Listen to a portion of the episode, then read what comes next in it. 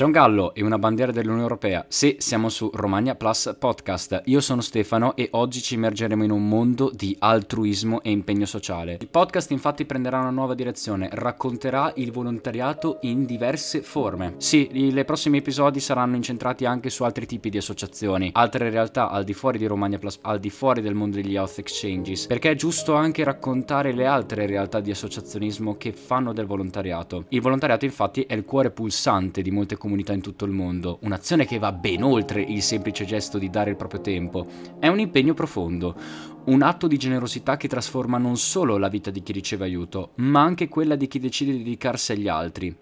Bene, oggi esploreremo il significato dietro l'atto di volontariato con Paola Laviola, la creatrice di Libre Podcast, un podcast presente anche su Testate sul Banco. In particolare ci addentreremo nella sua realtà che sta vivendo, ovvero l'AIGU, l'Associazione Italiana Giovani per l'UNESCO. Ricordiamo che l'UNESCO è l'Organizzazione delle Nazioni Unite per l'Educazione, la Scienza e la Cultura. Si occupa per l'appunto della contribuzione, della realizzazione di obiettivi di sviluppo sostenibile a livello mondiale, così come anche della tutela del patrimonio e eh, della cultura per l'appunto che c'è nel mondo. Lei in particolare ha partecipato a un meeting importantissimo a Firenze in cui in questo episodio ce ne parlerà. Preparatevi a essere ispirati dalle storie di coloro che dedicano il proprio tempo ed energie per fare la differenza, contribuendo a costruire un mondo più giusto e sostenibile. Romagna Plus Podcast sta diventando un viaggio attraverso il volontariato, attraverso diverse forme, al di fuori anche del mondo degli health exchanges, del mondo dei training courses, dove ogni gesto conta e dove ognuno di noi può fare la sua parte, perché comunque il volontariato ti apre anche a delle opportunità, non solo per connetterti con le persone, un po' come succede per l'appunto nel mondo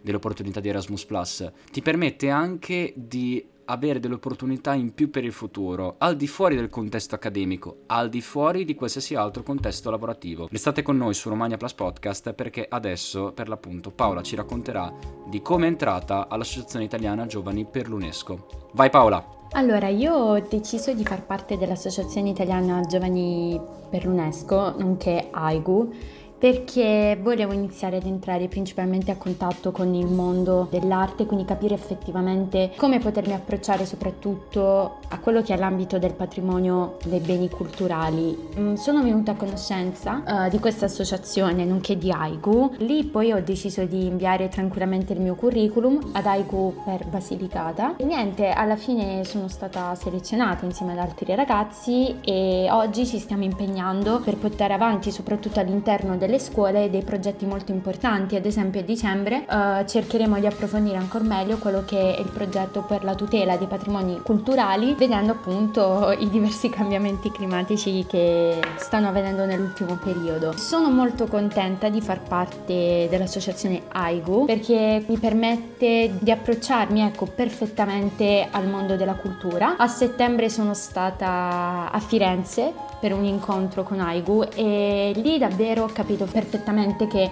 il mondo della cultura o tutto ciò che riguarda la tutela del patrimonio culturale mi fa sentire a casa ed è stato molto bello perché ho potuto interagire comunque con delle figure molto importanti e non solo, ho potuto conoscere comunque altri ragazzi che avevano principalmente il mio interesse.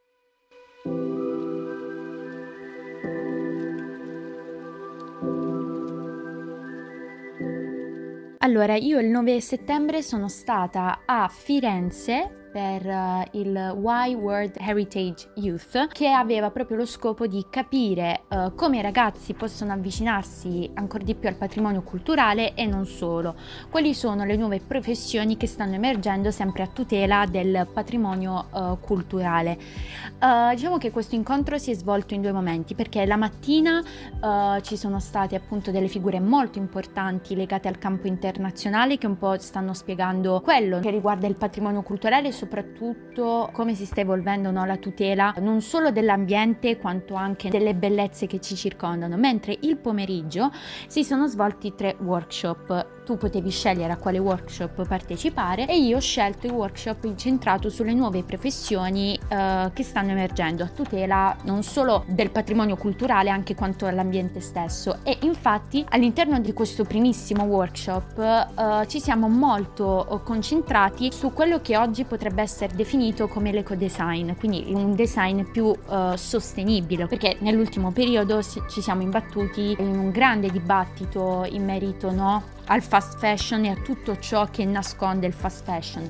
Quindi abbiamo avuto modo di interagire con delle nuove figure emergenti del design sostenibile, in particolar modo di una stilista uh, di Firenze, Cecilia Rinaldi, che uh, da qualche anno ha aperto uh, un suo brand personale, un brand incentrato appunto sul design sostenibile. Quindi questa ragazza comunque va sempre alla ricerca di materiali sostenibili, ma lo scopo è quello di creare, mm, una linea ecco ben limitata però con una qualità uh, maggiore. Tutto questo naturalmente a sostegno anche della tutela ambientale. Quindi un design molto sostenibile. All'interno di questo workshop abbiamo discusso soprattutto sul come far avvicinare i ragazzi all'eco design quindi come far rapportare quest'ultimi soprattutto al design sostenibile ok? Perché oggigiorno comunque siamo immersi no, nel consumismo. Quindi ci viene forse molto difficile potersi avvicinarci no, ad un design sostenibile e una delle soluzioni che abbiamo trovato a conclusione di questo breve workshop è soprattutto quello di creare no, delle sfilate di moda dove vengono presentati dei capi sostenibili. Quindi questa è una delle tante idee che sono emerse all'interno di questo workshop che ho trovato soprattutto molto interessante, anche perché